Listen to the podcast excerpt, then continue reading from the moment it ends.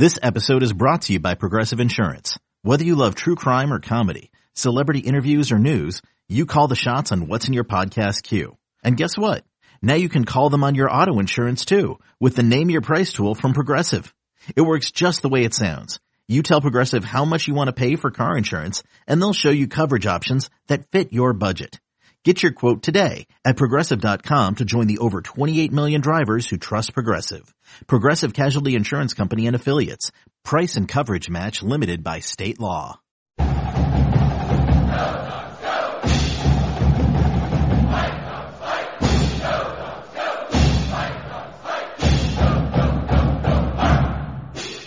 I'm Kim Reynolds of dogman dot com with Chris Fetter. Scott Eklund, depth charts for Cal and Washington released. Kickoff at seven thirty Saturday. In addition, the Oregon State uh, game time has been released, and that game will be played on Saturday at eight o'clock at Husky Stadium. No fans allowed, but Oregon State game, it always seems to be on, thank, on uh, Halloween. So, uh You know, no game on Halloween this year, but the Cal Washington depth charts are released. Scott, just taking a look at that Cal depth chart. Anything jump out at you? The Cal depth chart, well, uh, they're not very big on at wide receiver. Um, I remember several years ago they had they had uh, quite a few big big guys on that wide receiver core, and right now their two starters, at least the listed starters, are uh, Nico Remigio, who's five ten, and Kakoa Crawford, who is six one and one hundred eighty pounds. So both of these guys are not very big. There are a couple bigger guys behind them, but I'll be real interested to see how many guys they run out there. It looks like they actually are running a fullback out there too. At least that's what he's listed as. Uh, Drew Schlegel, five eleven, two twenty-five. So um, when was the last time we saw a fullback out, outside of Stanford come in and, and do some work? I think we might be seeing that from Washington this year too. And, and Scott, the thing that really jumps out at me is their running back. Chris Brown is a guy that Washington recruited heavily, a guy that they wanted. He's a workhorse. He's a big back at six one, two thirty-five. What do you remember about Washington and recruiting Chris Brown? Um, I, if I remember correctly, you're catching me off guard a little bit on that, but uh, if I remember correctly, they did offer him, or at least were recruiting him pretty heavily, but, uh, I think they went with, uh, what year is he? He's a junior, so that would, um, be more like Savon Ahmed's class. Is that correct? Yeah, I don't remember. Yeah. So it, so, you know, they, they had their eyes set on a local guy, and, um, I'm not remembering off the top of my head exactly his recruitment, but I did remember the name when he was being recruited. Chris, taking a look at their quarterback situation, Chase Garbers, the starter, but uh, the backup who started quite a bit for them as well. Devin Modster, the transfer from U C L A. Tell us a little bit about those two quarterbacks. Well, I mean, it, it all starts with Garbers. I mean, he's a guy that it's not going to, you know, wow you with big intangibles, and, you know, he's not like, um, You know, he's not like a Herbert type guy who's, who's going to really go crazy running the ball or throwing the ball over the top, but he's so smart. And I thought that was what really, um, worked well for them in the last couple of years when they beat Washington, is that they, they haven't beaten themselves offensively. They haven't made mistakes, and that starts with the quarterback. You know, he's, he's making good decisions all the time, and he, and he's, and he's making the right reads, and he's getting the ball to his playmakers. You know, Chris Brown, he had eighty yards against Washington last year, but it was Marcel Yates who had the two big touchdown runs. So they, they know how to get to the ball to their playmakers. Um, and so we'll see, we'll see what happens in terms of, uh, how they mix it up. Cause, you know, Monster is a guy that they've used because Garbers was hurt last year a little bit. But so, they, so they, I mean, they arguably come in with the most experience of, of any, uh, group in terms of quarterback in the entire Pac twelve. And, And just running down the overall list, if you look at their offense and their defense and their two deeps, I, I listed like twenty-three guys that were either juniors or seniors. I mean, they have to be by far the most experienced group, uh, in the Pac twelve. So when Washington goes to, to Berkeley on Saturday, they're going to be going up against a veteran group that, uh, you know, is probably not going to beat themselves. So Washington's going to have to go out and kind of take the game to them. And Chris, the thing that jumps out on the defensive side of the ball, Um, you know, probably their best player, Cameron Bynum, had, did he opt out or declare for the draft? Has decided to return. He's listed as a corner, six foot, two hundred pound senior. Uh, do you remember whether he opted out or declared for the draft? It was one of the two. I think he may have opted out, but I don't remember honestly, but getting him back was, you know, it's as big for them at Cal as, as getting Elijah Molden back for Washington. I mean, he's, he's the guy that stirs the drink back there. And, you know, they have another, other guys like Josh Drayden and Elijah Hicks that have, that are established guys back there. Uh, I noticed Trey Pastor's in their two deeps, um, freshman safety who Washington offered and he went to Cal, but I'm really, uh, impressed by their size, uh, in their front seven. I mean, you look at Coney Dang, you know, how many inside linebackers do you see that are six six, two fifty? I mean, that, that's just really impressive. And, and the last year, you, you saw how well he moved. I mean, this is not a guy who's just going to stand in the middle and, and eat people up and, and take on, uh, take on blockers inside. I mean, this guy's going to go sideline to sideline. So, uh, that's super impressive. And then, um, just overall, you know, it's, it's going to be a Justin Wilcox defense. You know, they're going to be well skilled, well drilled and, uh, tough to beat. Scott, when you take a look over uh at number forty-eight on outside linebacker, Oren Patu, um, that's the kid for I can't remember was from Rainier Beach. One of them was for O'Day, but uh he's a freshman, six four, two thirty on the Cal roster. What do you remember about Oren Patu? He's listed as the uh, backup outside linebacker. Yeah, so yeah, he's from Rainier Beach, and and uh he was a guy who Um, looked really, really good. I saw him against Eastside Catholic, and I also saw him against O'Day when, when, uh, Rainier Beach was playing him, and he was just a force off the edge. He was really the only consistent guy for their defense who could constantly get into the backfield and make plays. Peter Sermon was actually on the, on the field, the same, you know, standing next to me during the game, and he was telling me, uh, you know, just that they were really excited to get him in their system and things like that. So, Um, just a, a really good player, and, and he, he, if I remember correctly, he moved up from Oregon to play him at Washington because I think he, his family got transferred up for a job or something like that. And, uh, now that he's down in the Bay Area, his younger brother, who's a pretty good quarterback prospect, he was at Rainier Beach. He transferred down to, did he go to Folsom? He went, he went to, oh no, maybe, maybe it was Jay Sarah. Anyway, his brother transferred down there too, so um keep an eye on that. Uh but you know, very good uh player. He looks like he's uh the backup to their outside linebacker Braxton, is it Croteau? Croteau? Uh yeah. That guy's six five, two fifty-five. So they have some size at linebacker. Their defensive line is a little on the smaller side. I, I mean, you got two guys at two ninety and one guy at two seventy-five. But your, their linebackers are two fifty, two fifty-five, and two thirty. So that's some pretty big, and, uh, two thirty-five for, for the other outside guy. So, you know, I mean, they got some size at their linebacker spot. Also, you take a look at the coaching staff, a lot of connections to Washington, connections to Chris Peter. A lot of names that are going to be familiar to a lot of fans, you know, starting with Justin Wilcox, the former coordinator at Washington. He's the head coach, offensive coordinator, and the quarterback coach. Bill Musgrave, the old quarterback out of Oregon State. Peter Sermon is the linebacker. Uh, excuse me, he's the uh, defensive coordinator and coaches the linebacker matchup with Peter and his son Jaxson starting at linebacker for Washington. Tim DeRuiter is also co-defensive coordinator. They've got uh, Angus McClure, who longtime offensive line coach at U C L A, one of the better recruiters in the conference. Marcus Tuiasosopo is coaching the tight ends, and uh defensive backs coach Marcel Yates. So a lot of familiar names in that coaching staff, Chris. Yeah, and, and Bill Musgrave, he prepped it, played his college ball at Oregon. Not Oregon, Oregon, excuse me. That's right, Oregon.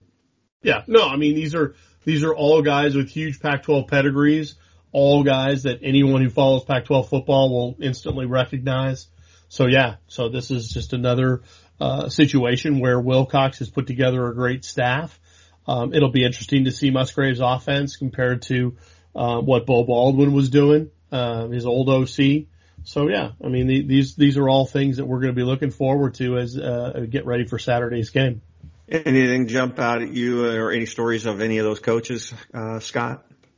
Well, I mean, just getting to know, uh, Coach Sermon, Coach Wilcox when they were here at the University of Washington. Obviously, Marcus was was a guy that we knew a little bit about, watching him as a player and everything like that. I didn't know Mar- Marcel Yates when he was he was co- he coached at the U W, right? No, um, I think he was on.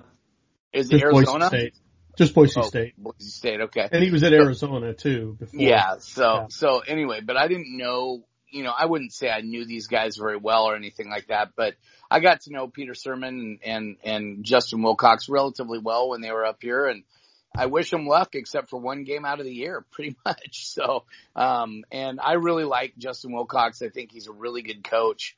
I think he's a perfect, uh, guy for being a head coach. He's, he's got that steadfast, um, you know, doesn't seem to get too high, doesn't seem to get too low. Personality actually reminds me a lot of uh Chris Peterson and, and the way he does things and goes about things, and and uh, I think he's going to have nothing but success as long as he lands at Cal or stays at Cal. The thing is, I don't think he's long for Cal. I think he's going to start getting some looks if he is able to take those guys to a to a conference title and maybe a uh playoff berth, uh college football playoff berth. Watch out. That guy could definitely get some look at looks at, at some bigger schools. I hate to catch you guys off guard, but I'm trying to remember the uh, defensive back coach who left and had went to the N F L that uh, was at U W. Do you guys remember who that was? Uh, when? Just this past year. Went to the they N F L? Lost it. You're yeah, talking about who, who was at Cal? Yeah. You're talking about Gerald Alexander. That's right. Yeah, Gerald Alexander leaving. Yeah. Man, you're you're you're you're, dry, you're trying to drop clues, but you're being very cryptic about it, Kim. Well, I wasn't being cryptic. I just couldn't remember.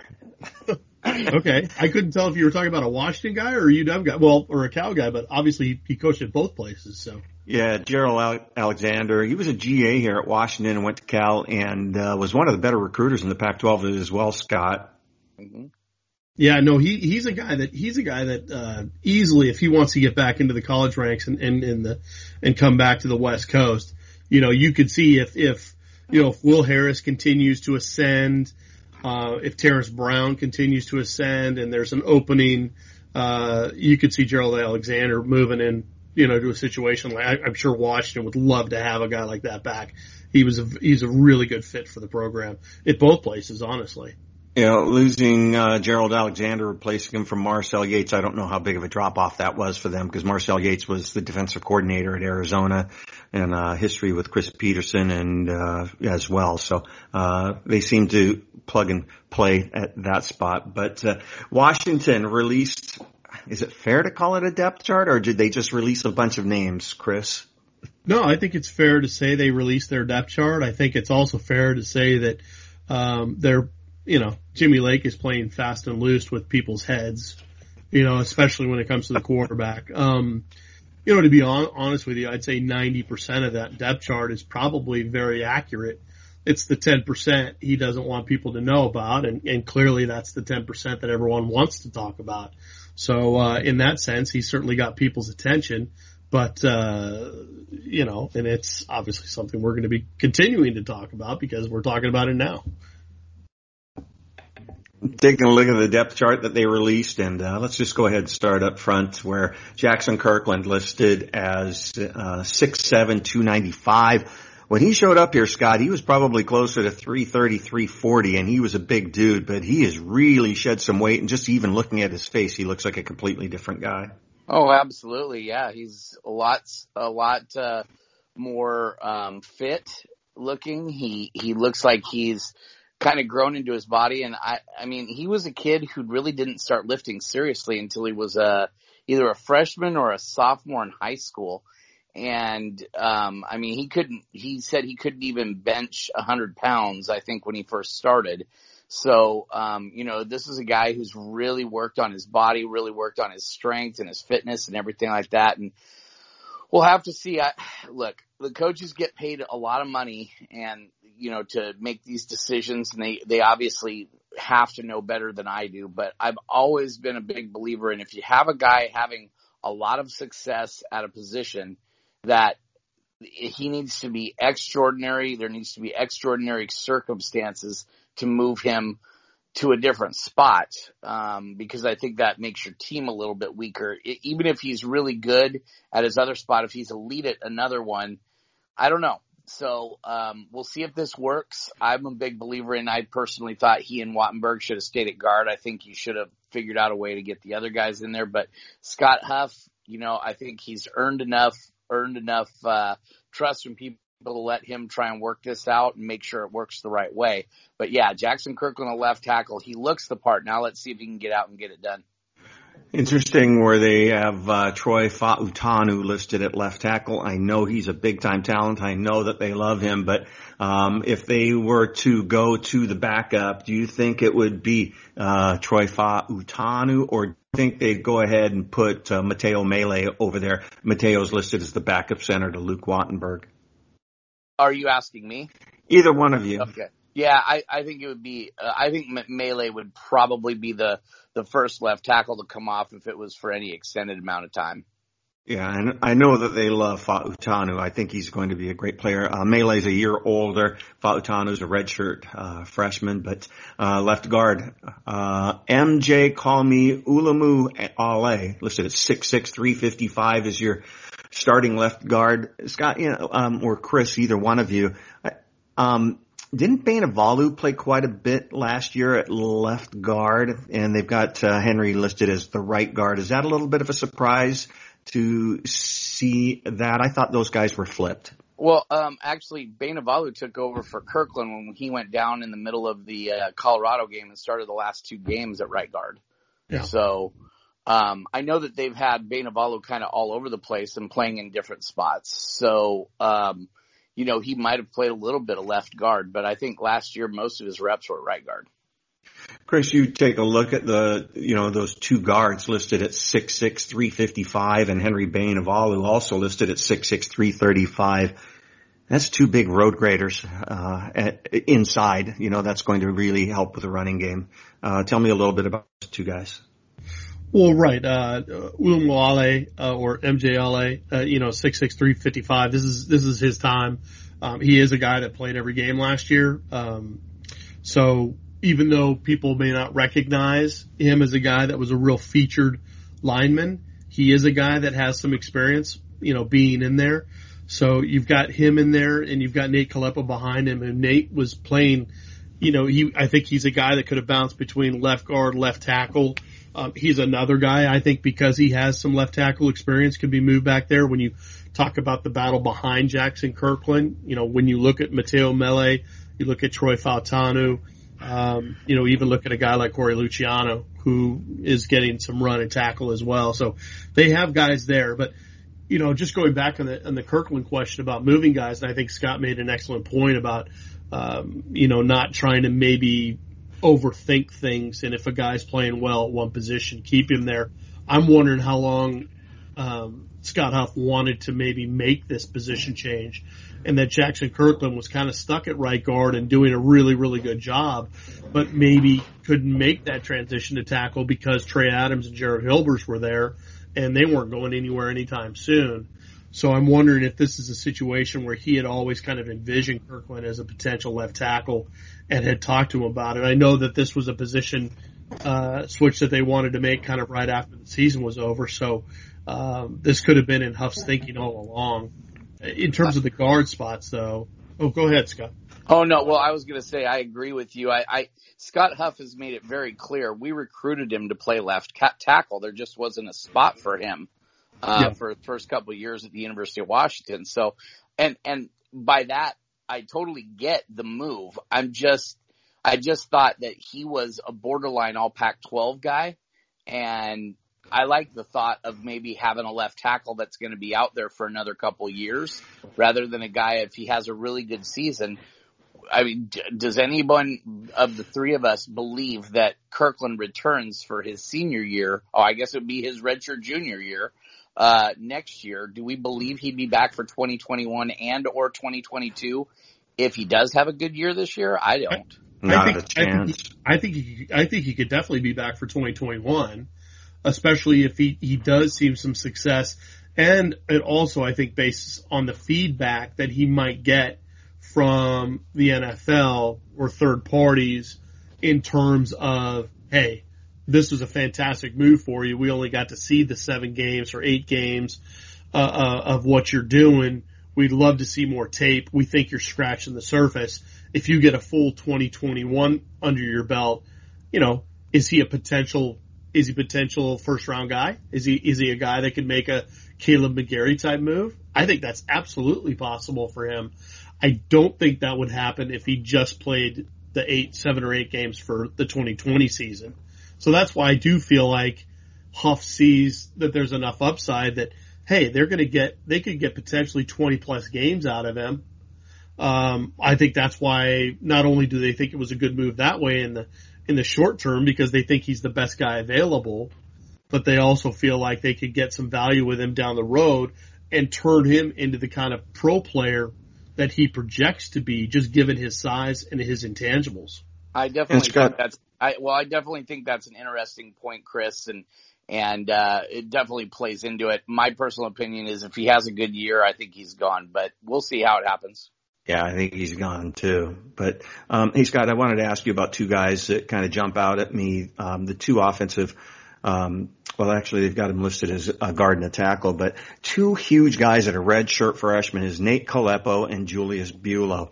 And if you were to, you know, uh, stand next to these guys, they're just big humans. They're big, big, big kids, real athletic. And I thought, you know, coming in, they were a little bit of projects who needed to grow into their bodies. It looks like that's happening. But, you know, I think the big question mark I had was, you know, with both of them, did they have the the toughness and the dog in them and the nastiness to play? But uh, they seem to be moving up the depth chart pretty well.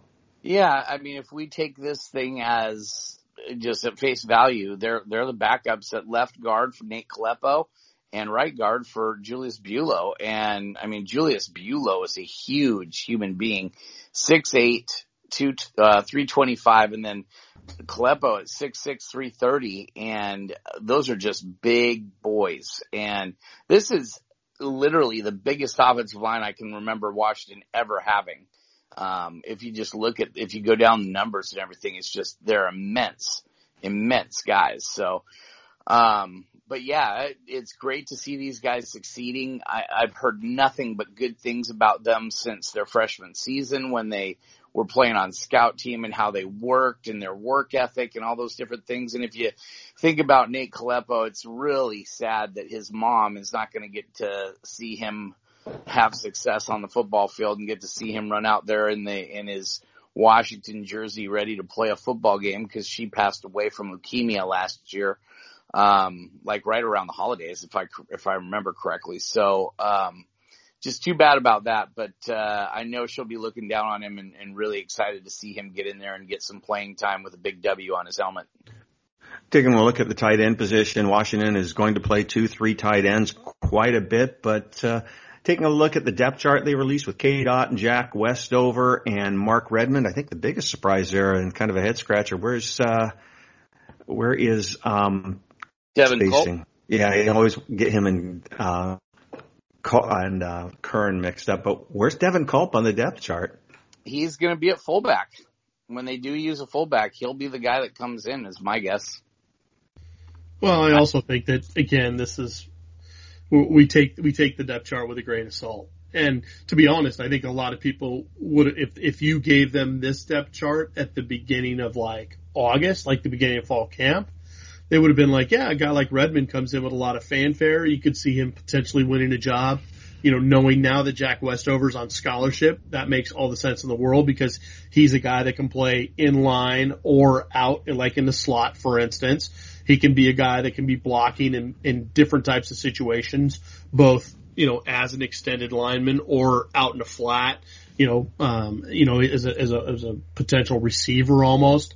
Um, and then obviously Redmond comes in with a lot of fanfare. So th- this depth chart doesn't necessarily surprise me too much. Yeah, Culp's uh, exclusion, I guess that might raise some eyebrows a little bit too. But ultimately, yeah, th- you look at this and go, okay, I mean, if that's the three guys that they're going to roll with, it- it's not surprising. Um, you know, again, I think ultimately what's the biggest surprise is that with enough scholarship guys in that room, there's not some oars Uh, connected to this particular position, and and also with the understanding that uh, the tight end's going to be a very important position in this offense. Jack Gary also missing from there, so um, we haven't had a chance to see him at all. So it will be interesting. And I don't know if either one of you know the question on this. Um, have they put limitations on travel? Uh, how many guys you could travel with? I don't. I think that uh, from what I can remember, I think it's it's still going to be, I mean, right around seventy to seventy-four, if I remember correctly. Even if they've opened it up a little bit, they're not going to let, you know, they're obviously not going to travel the whole world. Um, you know, guys, guys like, you know, Yeri and Mason West. I mean, I'd be surprised if they traveled, if they're, you know, not included in this kind of stuff right now, but you, you just never know. Again, depending on what they use, depending on how, um, important these guys are going to be, not just to the offense, but also to special teams, for instance, how big, how big a, uh, contributor that those guys are in that, in that third phase. Right. Who knows? But I think it's going to be seventy to seventy-four. Yeah, because I I know that the travel, there's uh, oh, non-conference games you can travel more than you can conference games. So maybe that's a question for Jimmy Lake um, or Jeff. We I could, think typically uh, the conference sh- games were seventy, if I remember correctly. But even if they've opened it up a little bit, uh, you know, I just don't I don't anticipate Washington's going to go nuts with, you know, bringing a ton of guys. You know, maybe some of the guys that are Bay Area kids, if that makes a difference for them, you know, if they, if there's a potential they get a chance to at least spot their families or do something that in that way, I could see something like that happening. But overall, I'd, I'd be surprised if they, uh, if they really went overboard on their numbers, even if they're allowed. Yeah, and then we take a look at the tailback position on the depth chart that they released, and this is probably the one with a little bit of a head scratcher, listing Kamari Pleasant at six foot two thirty as the starter, and then Sean McGrew or Richard Newton, Cam Davis not listed. But uh, you know, I, I, this is one of the positions I don't think who's starting really matters because of the uh, packages that they put in, and um, it's not so much who's the starter, but who's going to get the most carries. And I don't think there's anybody who thinks Kamari Pleasant's going to be the leading ball carrier come Saturday. I, I don't. I, yeah, I don't expect that. No, I don't. But it, but again, you know, we, you know, there's not, there hasn't been much footage in terms of Washington football's Twitter account and what they release in terms of guys running the ball. Um, but we have seen Kamari Pleasant run for a couple touchdowns when they were doing some of the practices in the Dempsey Indoor.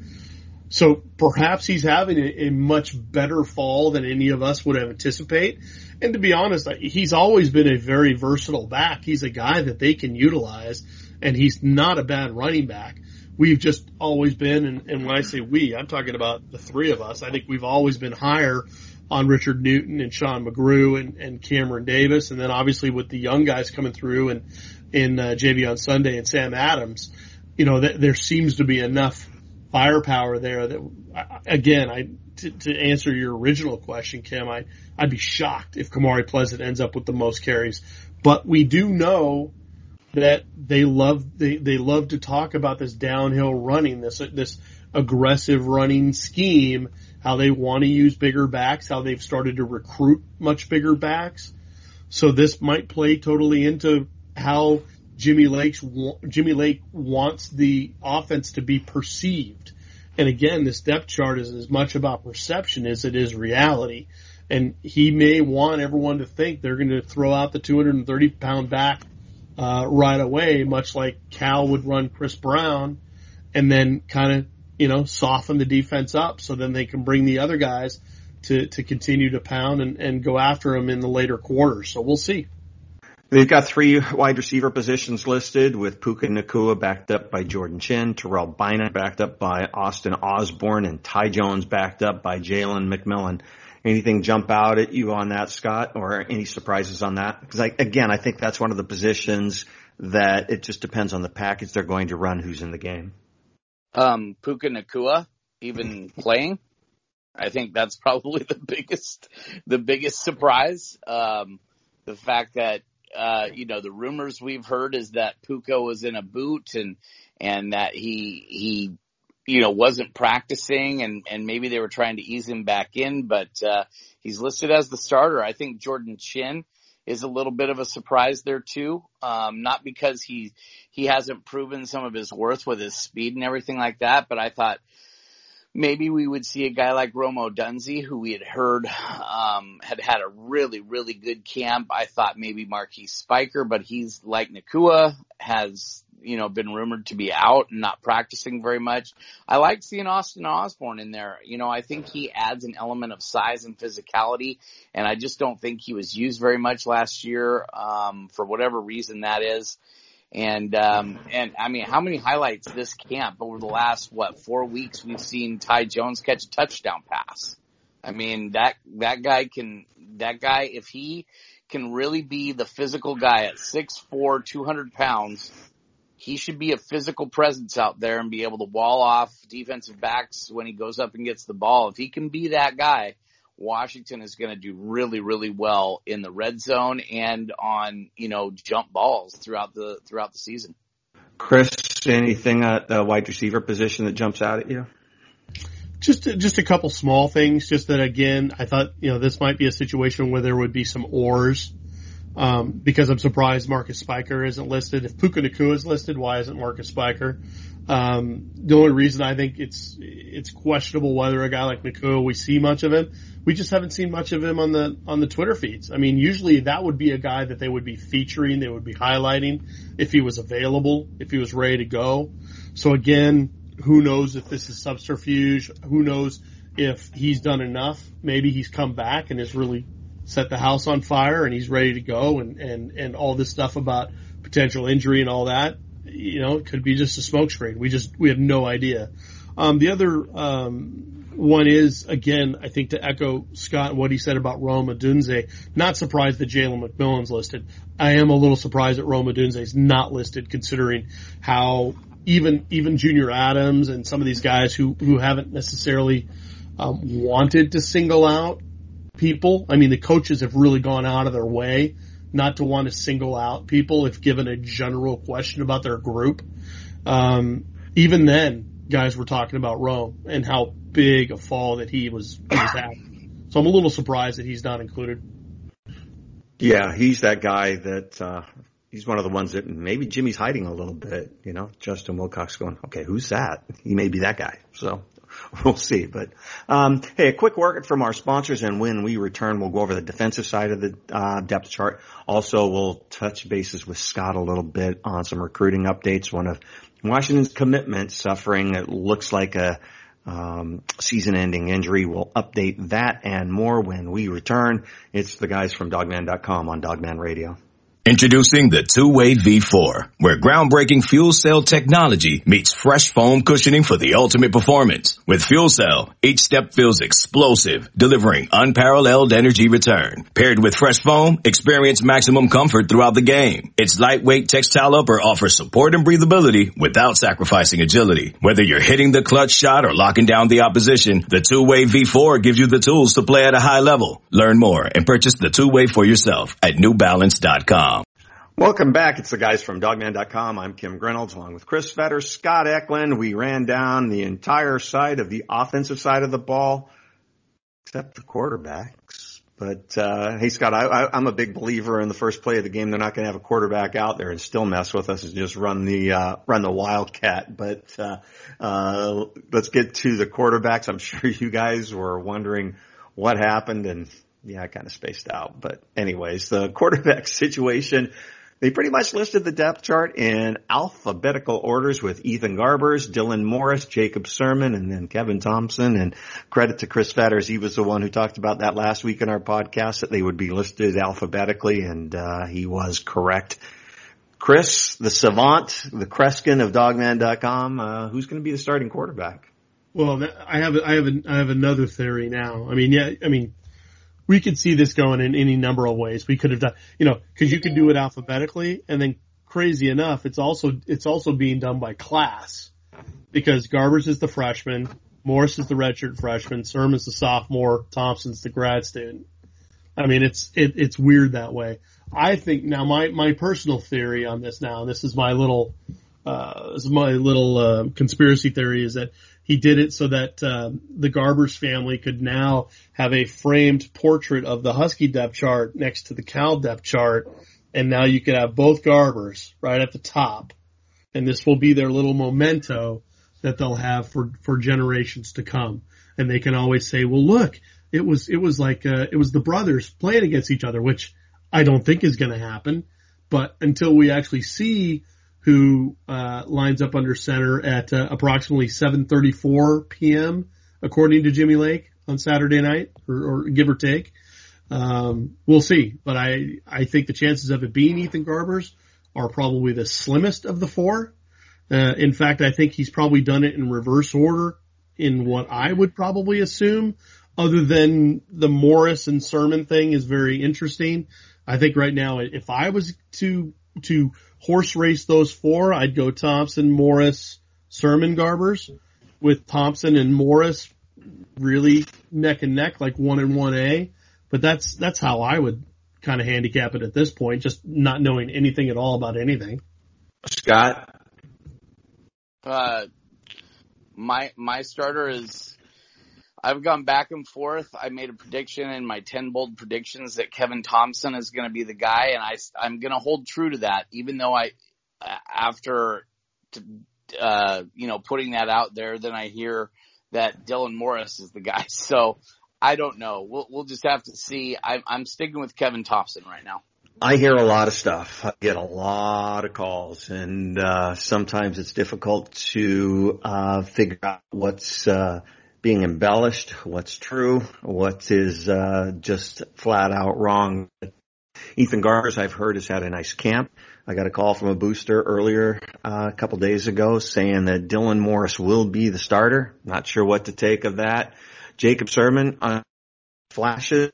And then uh, Kevin Thompson seems to be the wild card. And boy, I hope I'm not causing too much of a storm by saying this, but uh, about two, three weeks ago, I heard that Sac State was a little bit late on releasing Kevin Thompson from his uh, transfer, which doesn't make a lot of sense since he's a fifth-year guy, and uh, Sac State's not even playing football this year. And the head coach at uh, Sac State is Jake Browning's former head coach. But last I talked to him, yeah, that's not a concern, and that's all cleared up. But I got a, I mean, a gun in my head, I think it's Kevin Thompson. Uh, second choice would be Dylan Morris, and uh, don't know. I mean, it's been really difficult because we haven't been able to see any uh, practices.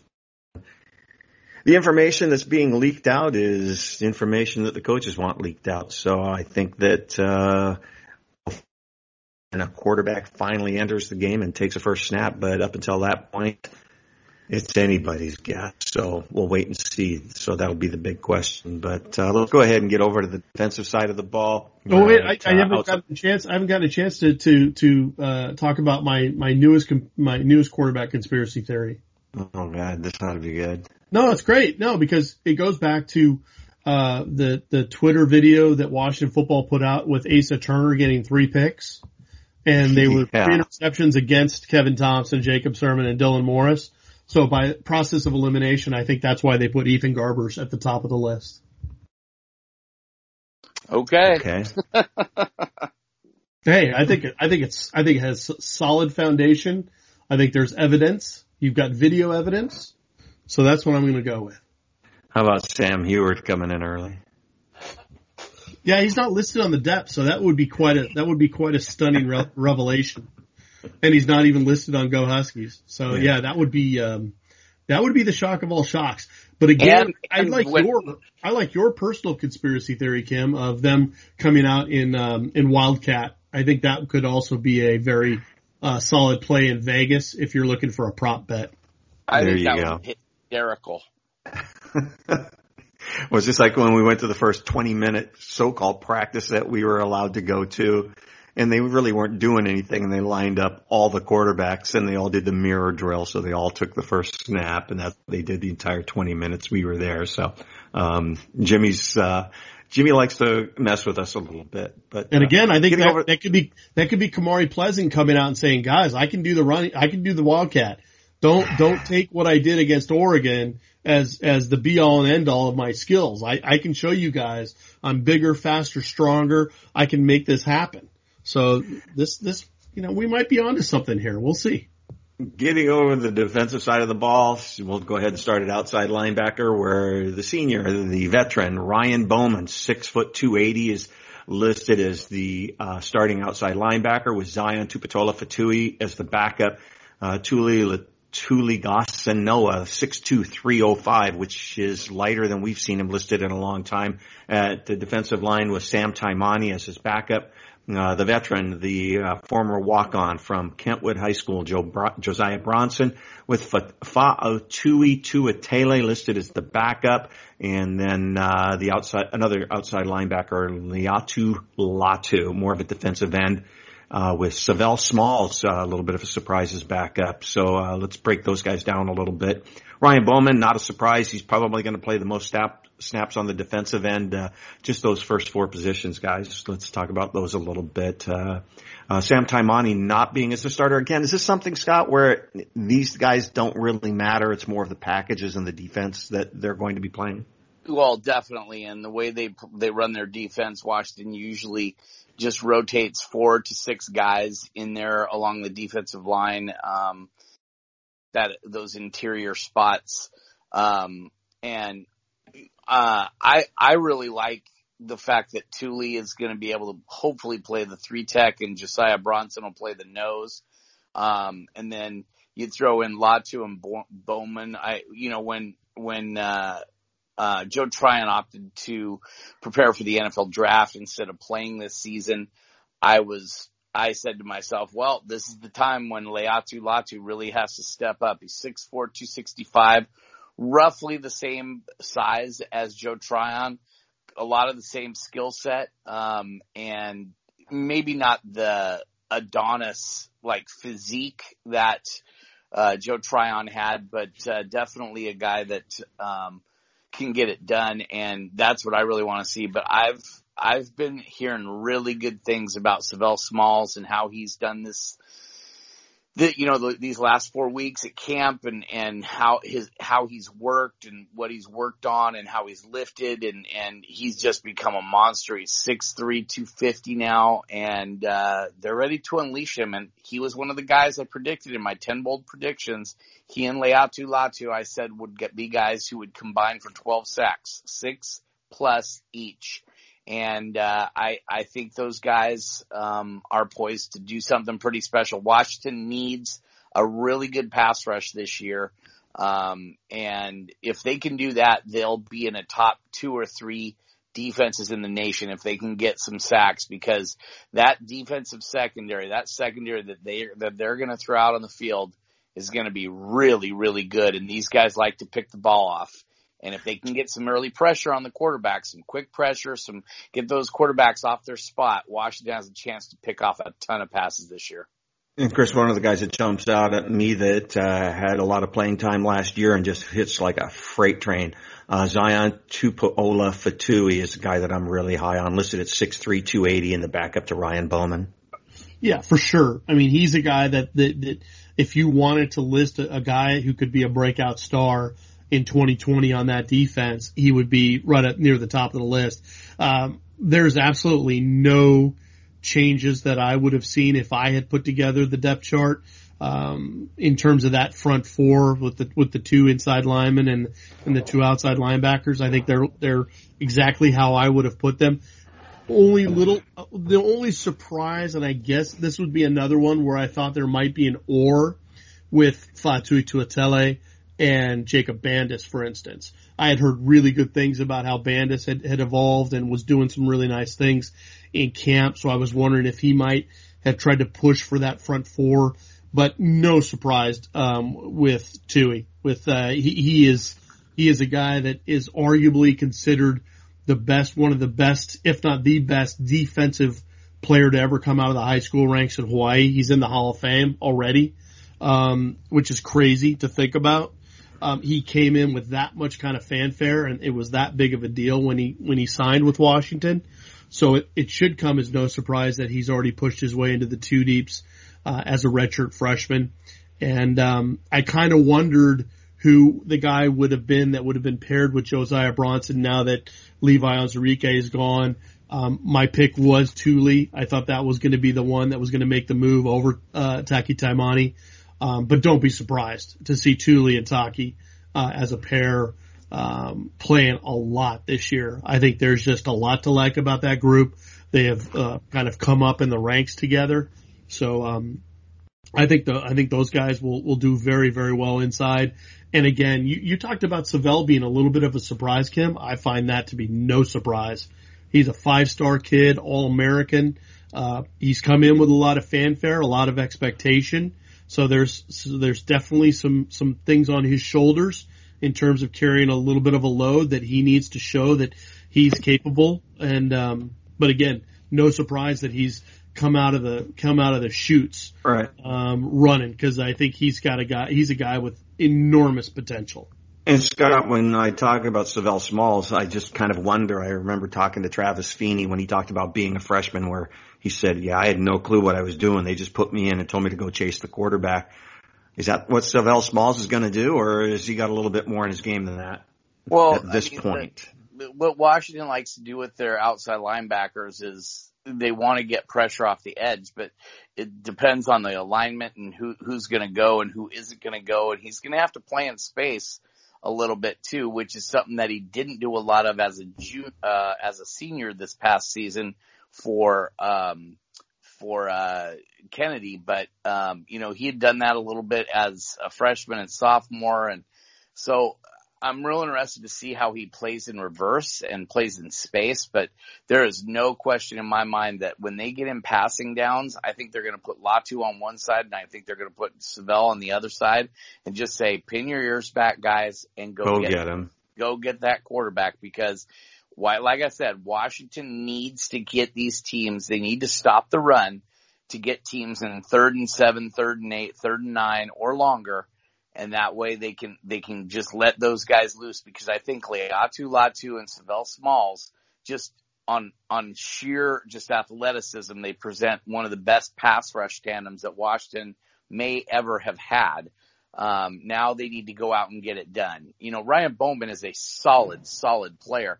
He's hit you consistent pressure. I think, I think I've counted up. He's ha- he has like nine or ten sacks in three seasons of being a an outside linebacker at the University of Washington. He's not going to be a guy who's going to put up a ton of sacks. He'll get some. He'll get in the backfield a little bit. He'll stop the run, and and he'll he'll get some pressure on the quarterback every now and then.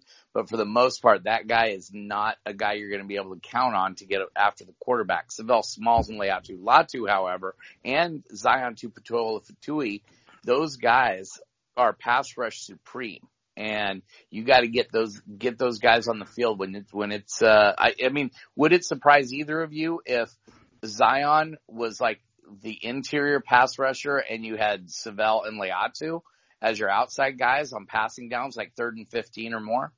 No, because that, I think no. that guy is Ryan Bone. I think, you know, they've talked about him bulking up to two.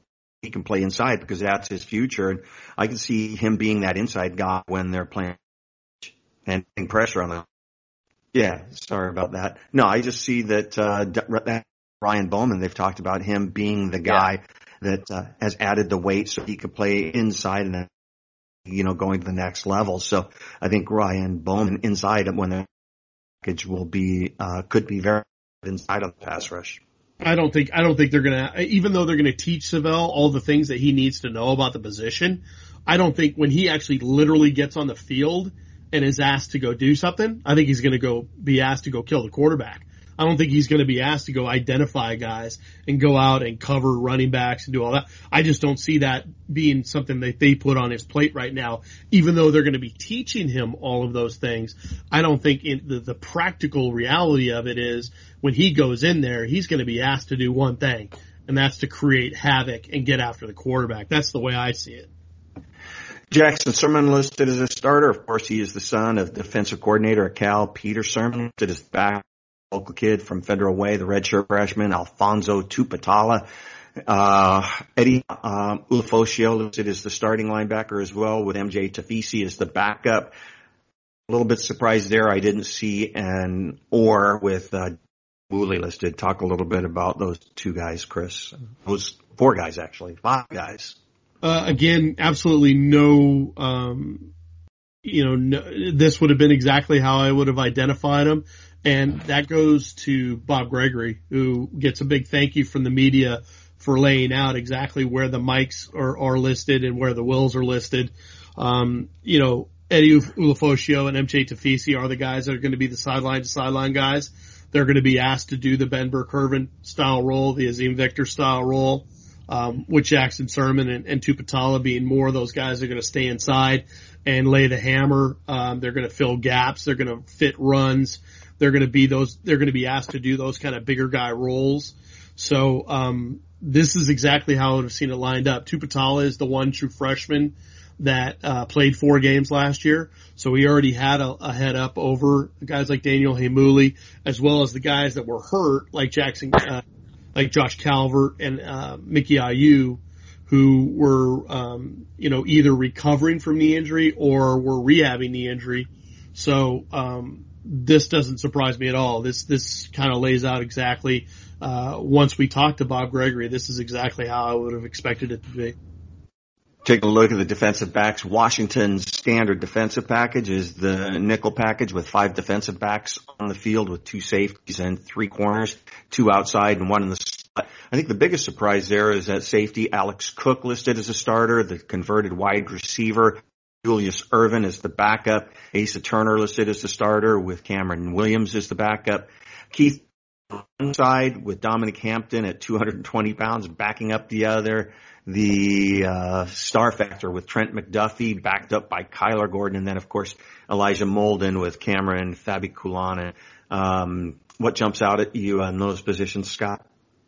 Well, I think Alex Cook uh, getting the start. Um Not because I don't think that he's a good player. I actually had heard from many people that they made a mistake by bringing him in as a wide receiver. They thought he could be a really, really good safety when he came in. And, you know, it's taken a couple years, but uh he's finally there. He he played safety last year. He got in for a little bit.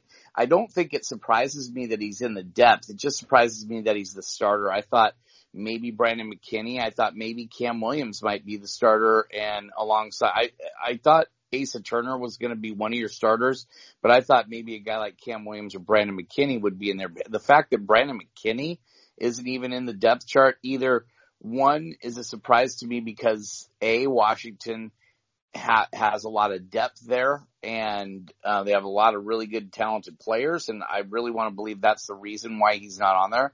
But also, B, I, I just thought that he was a guy who, you know, had a had the ability to be a really good safety in Washington's system, and he's not even listed in the depth. So that's kind of kind of a little bit of a surprise for me. I think, excuse me, the other surprise was maybe Kyler, excuse me, Kyler Gordon at uh, outside corner instead of in the slot behind Cam, uh, Elijah Molden. So, um, you know, Dominic Hampton, six foot or six two, two twenty.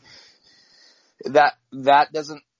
I'm sorry, man. I got something in my throat, but um, it doesn't surprise me that he's playing, but maybe six two, two twenty. I, I'd said it before in another podcast. I, I have a real hard time believing that a, a corner can play at six two, two twenty, but we'll just have to see how he moves. Obviously, the coaches have seen him run around and what he can do. And um, but, yeah, that that's kind of where I stand on the secondary. Really good, really deep group of guys. Chris, when we talk about the nickel being their base defense with five defensive backs, they also play quite a bit of dime and throw in that sixth guy. Is Kyler Gordon that sixth guy? Well, I don't know. We'll we'll find out. I think what, one one thing that we have to let the fans know that aren't looking at the depth chart right now and they're just listening to us talk about it, these guys aren't listed as safety, corners, and nickels. They're all listed as defensive backs. Every single one of the five positions are listed as D B. That's it.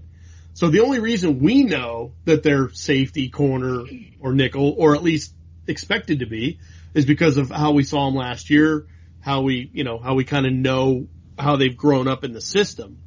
So, you know, to be honest with you, even though Cam Fabiculana is behind Elijah Molden at D B, who's to say that Kyler Gordon couldn't be behind him? Who's to say Dominic Hampton couldn't be behind him? Who's to say Julius Irvin couldn't be behind him? This is where I think, you know, you got five D Bs listed. It's a shell game. I mean, it, the, there's ten guys listed. These are the ten D Bs I would have expected to be listed. Brandon McKinney not in there is a is a big or that I would have been pretty shocked. I would have I would have thought he would have been an or. Like I would have thought, you know, Asa Turner and Cameron Williams would have been listed as the ones with Alex Cook, Julius Ervin, and Brandon McKinney listed there underneath as ors. So again, shell game, you can kind of stick these guys in, in different places on the depth chart anywhere you want. These are all guys that are going to play. Um, could I see Alex Cook take a, a snap, the first snap as a, as a safety, for instance? Sure. I, I don't think, I don't think there's any reason why he couldn't. We know he's a big athlete.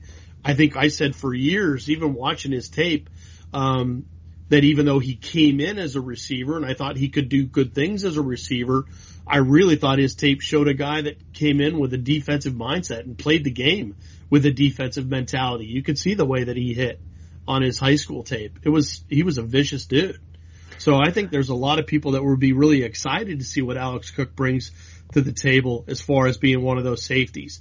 And then everyone wants to see Julius Ervin succeed. They know he came in with a lot of fanfare, picked Washington over teams like Alabama, for instance, um, but just hasn't been able to really show it, been been dinged up. Um, but now it sounds like he's had a, a full fall where he's been healthy. He's been a contributor. Uh, we know he can do some things on special teams. So I'm not surprised at all that he's in the depth. And then obviously you've got the two uh, guys that are the true sophomore uh, starters from last year in, in Asa Turner and Cameron Williams. I think both those guys, again, if if I was a guy placing a prop bet in Vegas and someone was asking me who the starting safeties are going to be at Cal, I'd put Asa Turner and Cameron Williams. Th- that w- those would have been my guys. But, again, seeing Alex Cook in there, Julius Ervin in there, Not, not surprised. But again, you, you can put these guys in any order you want. Um, outside of Alex Cook, uh, being in front of a guy like Cameron Williams, for instance, I think all the rest of the starters make total sense. I mean, they were basically the starters last year. Um, so it's all the guys underneath and where you put them. Um, the, the, and you go back to, to answer your original question, Kim, about Kyler Gordon. I mean, you've got to put him out there. I mean, he is too good to not ha- have him be one of your top five defensive backs. I'm sorry, but I just, you see all the things that he does. You see his freakish athleticism. You see his like forty, you know, forty inch plus vertical. You just see what he was able to do when he was at Archbishop Murphy. I mean, being so versatile. Um, he's just a guy that has been patiently biding his time, and it, he's got to go. I mean, how he is not a starter right now is crazy to me. So I would place bets on having him be one of the top five defensive backs when Washington takes the field on Saturday night. I just don't see how they're going to deny him at this point. And, Scott, I think that uh, we could also see on third and long, second and long, we could call it. I'm going to call it the Apple Cup defense. It's rush three, drop eight, and all of a sudden your safeties become linebackers, your defensive backs become safeties, and you can go to that bench and bring a lot of guys in. But uh, I'm kind of excited to see. I'm going to call it the Apple Cup defense or the Mike Leach killer. So um, I think that's going to happen as well because they like those safeties to be able to move up to the line of scrimmage as well. Yeah, yeah, I, I don't disagree. I think so, he, he, oh, go ahead. Hold on a second. Well, I just, I'm just curious. So when you say the Apple Cup defense, Kim, I, I, I get what you're saying in concept, but are we also talking about how the front was used on how Jimmy Lake took all the guys out of the middle and put them all to the side and the front so that there was literally no one in the box between the two guards and the, and the center? I call that the middle finger defense because that's pretty much what it was, and it worked really well. But uh, okay. Well, I, I just wondered because if you're going to take the Apple Cup defense, are you taking all of it or are you just taking the back end? Oh, just, you know, what, like I said, you know, and that seems to be proven really well over in the S E C. Mike Leach is the, you know, rush three and drop eight. But, you know, Washington's definitely got three guys, I mean, eight guys on the depth chart that you could drop into that type of defense that you're really comfortable with out there. They're all really good players. There's so much depth back there. Well, you talk about, you know, Scott talked about Dominique Hampton, how he's skeptical about him playing corner or what have you. I get it. And obviously the size Is, is, is the leading indicator of what you're thinking. Um, you know, he's the prime example of being a Swiss Army knife guy that could easily come down into the box when you want another guy that can rush the quarterback or can do, you know, because we saw Miles Bryant was that guy who just wreaked havoc in terms of coming at from any corner, any angle, off the edge, um, to try to, you know, create pressure, an additional pressure or a yeah, but, different pressure when they were zone blitzing, for instance. But, but well, you know, you know what? Can be that guy. The, Molden can be that guy. There's all sorts of different uh, qualities that, that these defensive backs bring. Alex Cook could be one of those guys. Julius Erving could be one of those guys. But, you know, everybody in the N F L is looking for that uh, safety or that defensive back, because the tight ends become such an important position, and that's one of the things with the Seahawks getting Jamal Adams. You know, a lot of people said that they got him specifically because of George Kittle. Uh, those tight ends like, uh, you know, George Kittle and Travis Kelce, you need those big safeties that are going to be able to cover those guys. And is that Dominique Hampton? Is that Asa Turner? Because those guys are both pretty, pretty big and pretty physical. So, um, you know. But how does that, tra- how does that translate to the Pac twelve? I mean, who, who are, who are, who are, if you're taking that example, who are you trying to cover then in the Pac twelve? That would be considered a threat. Are you talking about them covering tight ends in that way? Are there are there tight ends in the Pac twelve that have created mismatches in the past that we're that we're talking about here? Stanford always seems to have three. Right. Outside of Stanford, is there anybody else? I mean, I know S C yeah. tries to run some tight ends even in their air raid style concepts, but yeah, we'll see. But, uh, you know, the defensive backfield is obviously loaded. And one of the things that, um, you know, really interested in seeing, you know, especially on uh, special teams listing is, uh, the place kicker, Peyton Henry, who's, uh, done a really great job, uh, awarded a scholarship, former walk-on with Tim Horn out of Hawaii. I'm expecting Tim Horn still to, um, cover the kickoff duties. Race Porter, the punter, and then, uh, kickoff returners, Sean McGrew or Kyler Gordon. Really excited to see what Kyler Gordon could do back there. And uh punt returner, Trent McDuffie, which is kind of exciting. And the long snapper, Jaden Green. Heard nothing but great things about Jaden Green. five ten, two oh five, a little bit on the smaller side, but evidently he's got a cannon back there on deep snapping. And holder, of course, Race Porter. But, uh you know, the kicking specialist first, Peyton Henry, Race Porter.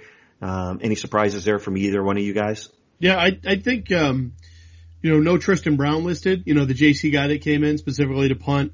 Um, I think this is obviously a nod because Race Porter's done such a great job, is on scholarship now. Um, they clearly like what he brings to the table. He's a phenomenal all-around special teams guy. Um, so I'm not, I'm a little surprised it's not a, Pey- a Race Porter or Tristan Brown. So that's surprising a little bit. The, the return guys, no surprise when they started talking about things. McGrew is, is a, is a, is an established guy back there. We know what he can do as a return guy, uh, kick return, but Kyler Gordon is the X factor, and they've been talking about him this fall. They talked about, even they talked about Rome Odunze, uh, as being a potential return guy, which I thought was intriguing. Trent McDuffie, punt return, um, not super surprised, although I thought maybe Kyler Gordon would also be a guy that could be an or here as well. Um, but very excited to see those guys. I'm also very excited to see Jaden Green, what he can do. You know, think nowadays you don't have to be two hundred fifty pounds to be the long snapper because they can't touch you. I mean, they, it's a penalty, so they can't, they can't bowl you over. So they get pretty much free reign. And, and these guys who are specialists now, it's going to be very, very exciting to see what he does on his first long snap to see if he kind of gets those jitters out of the way. But again, Uh, to kind of echo what you were saying, Kim, heard nothing but great things about him. Bob Gregory raving about him already, um, for what he's done. So right now, I think the specialists, um, have really shaped up to be a, a real strength of this team. Whereas even as early as last year, whatever, there were some, some question marks when you were moving from a guy like Dante Pettis, who was setting N C double A records, to a guy, um, like Aaron Fuller at the return situation. They never really seemed to have a guy, um, who could return kicks and be a real factor in that area. So I'll be, I'll be curious to see if they have any guys that can break some big kick returns. Obviously they, you know, we know that they've done it in the punt return recently with Dante Pettis. Can McDuffie, um, I, I don't think anybody's ever going to recreate what Dante Pettis has ever done, but can he be a guy that might be able to explode to get one or, Uh, one or two. We'll see what happens. And, you know, even Fuller had one last year against B Y U. So, um, the special teams is, is a strength that I think it will continue to be a strength. I, I gotta say, the, the best part of camp, we didn't get to really watch anything, didn't get to get do many interviews, but I think the best moment was when uh, I think it was Tony Castricone asked about Green, and and Gregory goes, "That's great. I don't know if I've ever gotten a long snapper question." was it was it Gregory or was it Lake? I can't remember who. It was Gregory. It was Gregory. Yeah. Yeah. Um, we're going to take one more quick break, and when we return, you know, word from our sponsor, when we return, Husky commit, broken leg or fractured leg. I'm not sure the difference, but uh it looks like he will be out for the season, and we'll touch bases with recruiting when we return. It's the guys from dogman dot com on Dogman Radio. Okay, picture this. It's Friday afternoon when a thought hits you. I can spend another weekend doing the same old whatever, or I can hop into my all-new Hyundai Santa Fe and hit the road. With available H-Track all-wheel drive and three-row seating, my whole family can head deep into the wild. Conquer the weekend in the all-new Hyundai Santa Fe. Visit Hyundai U S A dot com or call five six two, three one four, four six zero three for more details. Hyundai, there's joy in every journey. We're back. It's the guys from dogman dot com. I'm Kim Reynolds along with Chris Fetters, and uh touch bases with Scott Eklund on recruiting. Um a little bit of bad news from uh Husky commit, the running back Caleb Berry out of Texas. Scott, uh, update us on what's going on with Caleb Berry.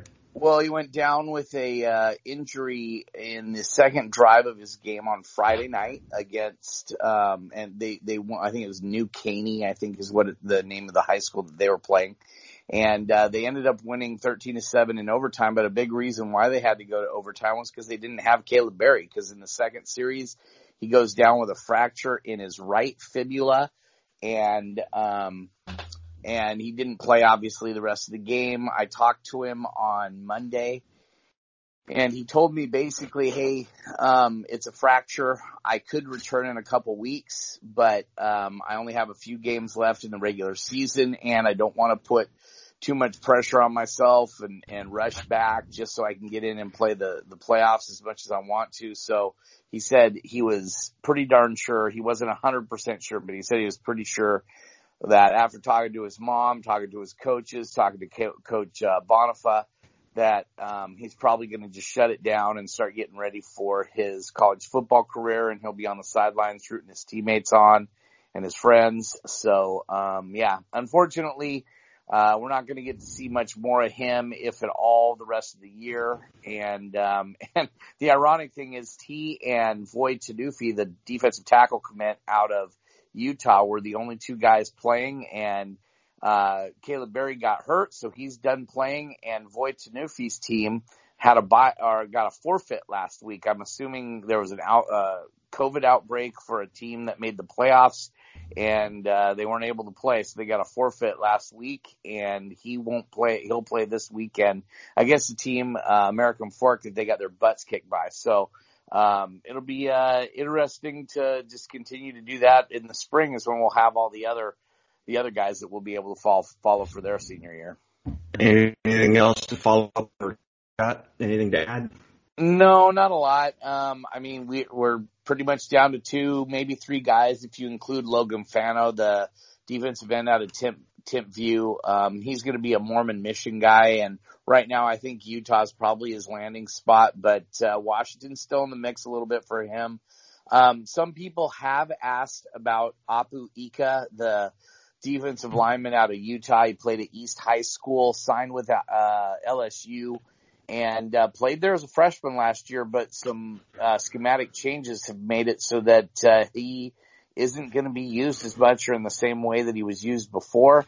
And so he has entered the transfer portal, and I've had a lot of people asking me, um, I'm not only on the board but also offline, and text messages from friends and, and on D M and Twitter and all that different stuff, if Washington is going to be a player for him. And I've, I've made some calls. I've, I've sent some texts. I've, I've done some digging, and it sounds like Washington is at least going to kick the tires on him, see what's up, see where he's at as far as being able to transfer and things like that. But I don't expect Washington to be heavy players for him. I just think that that room is pretty darn full, and I don't think there's going to be room for a guy like uh, Apu'ika, but we'll just have to wait and see, because I know that he's a guy that they really wanted during the recruiting cycle. If it if it came down, I heard that if it came down to Apu'ika and maybe a couple of the other guys, I think Fa'atui Tuateli was in there, I think Washington would have taken, if you, they could have only taken one, Apu'ika would have been the guy they would have taken. So um, we'll just see how, how interested they are, but there's a lot that goes into it, especially the University of Washington. Just, oh, he's a great player, let's bring him in. That's just not how the University of Washington works. So Washington will have to see if he's on pace to graduate and he's taken the right classes and done all those different things. If that checks out and he shows interest in Washington, then maybe they get in the mix. But my personal opinion is he ends up at Utah, Oregon, or A S U if he comes back to the Pac twelve. Nothing else really going on. Back up, or um, why am I spacing? Uh, J T two, wow. Nothing really new with those guys, and that's just pretty much on uh, cruise control right now. Is that is that a fair statement? Yeah, pretty much. You know, I mean, they're they're maintaining the guys that they're talking to, and I think they're still talking to a few guys that uh, could be potential flips later in uh, later in the process if if things don't work out, or if a guy blows out a knee or something like that. But uh, right now, I don't think Washington is really uh, concentrating on twenty twenty-one. I think they're, other than the, their their top two guys, maybe three guys with Logan Fano, I think you're you're they're they've basically moved on to twenty twenty-two. And from what I've heard, from a wide receiver standpoint, they're actually kind of turning their focus to twenty twenty-three because Jeremy Bernard's in the boat, and uh, they've only got one or two other guys that they'd really take at wide receiver at this point in time. That could change, obviously. Lots of things change in recruiting, but right now, wouldn't surprise me if Jeremy Bernard is the only wide receiver they take in the twenty twenty-two class. Wrapping up, Chris, anything we missed? Anything you want to add? No, I'm good. I mean, I think we've run well past overtime on this thing, so uh, you know, I'm good. All right, Scott, any, anything we missed? Anything you want to add? Well, unfortunately, there were no North Carolina recruits for me to go view. Um, I would have done that because I'm actually in North Carolina right now. So, uh, I'll be home, uh, Wednesday night and ready to go, man. I'm looking forward to Saturday when we get to actually watch some Pac twelve football. Just a reminder, you're looking for those daily updates as well as breaking news alerts. Shoot us a, uh, quick note, husky stadium at gmail dot com, subject line newsletter. We will get you hooked up. Again, the daily updates and breaking news alerts, husky stadium at gmail dot com, subject line newsletter. For those who don't subscribe, no better time than now. Football is about to start, and uh, we've been kind of on just really just raring to go. So Saturday's our first chance to really get going on this thing, and nobody will have it covered better than the guys from dogman dot com.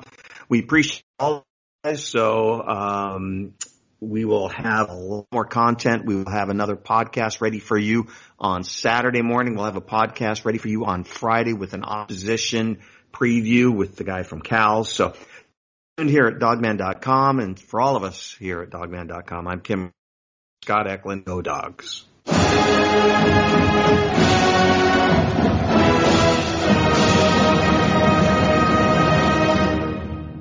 C B S Wednesday. We have so many cool, diverse people from different backgrounds, different beliefs, different upbringings, and it just keeps growing. I feel it in my soul. I'm a citizen of the United States. I'm a hustler. I'm a big Taylor Swift fan. I'm the queen of the tribe. I'm a survivor. I am playing whatever role I gotta play. I'm gonna play this game for speed. I ain't going down like no punk. A new Survivor Wednesday on C B S and streaming on Paramount Plus.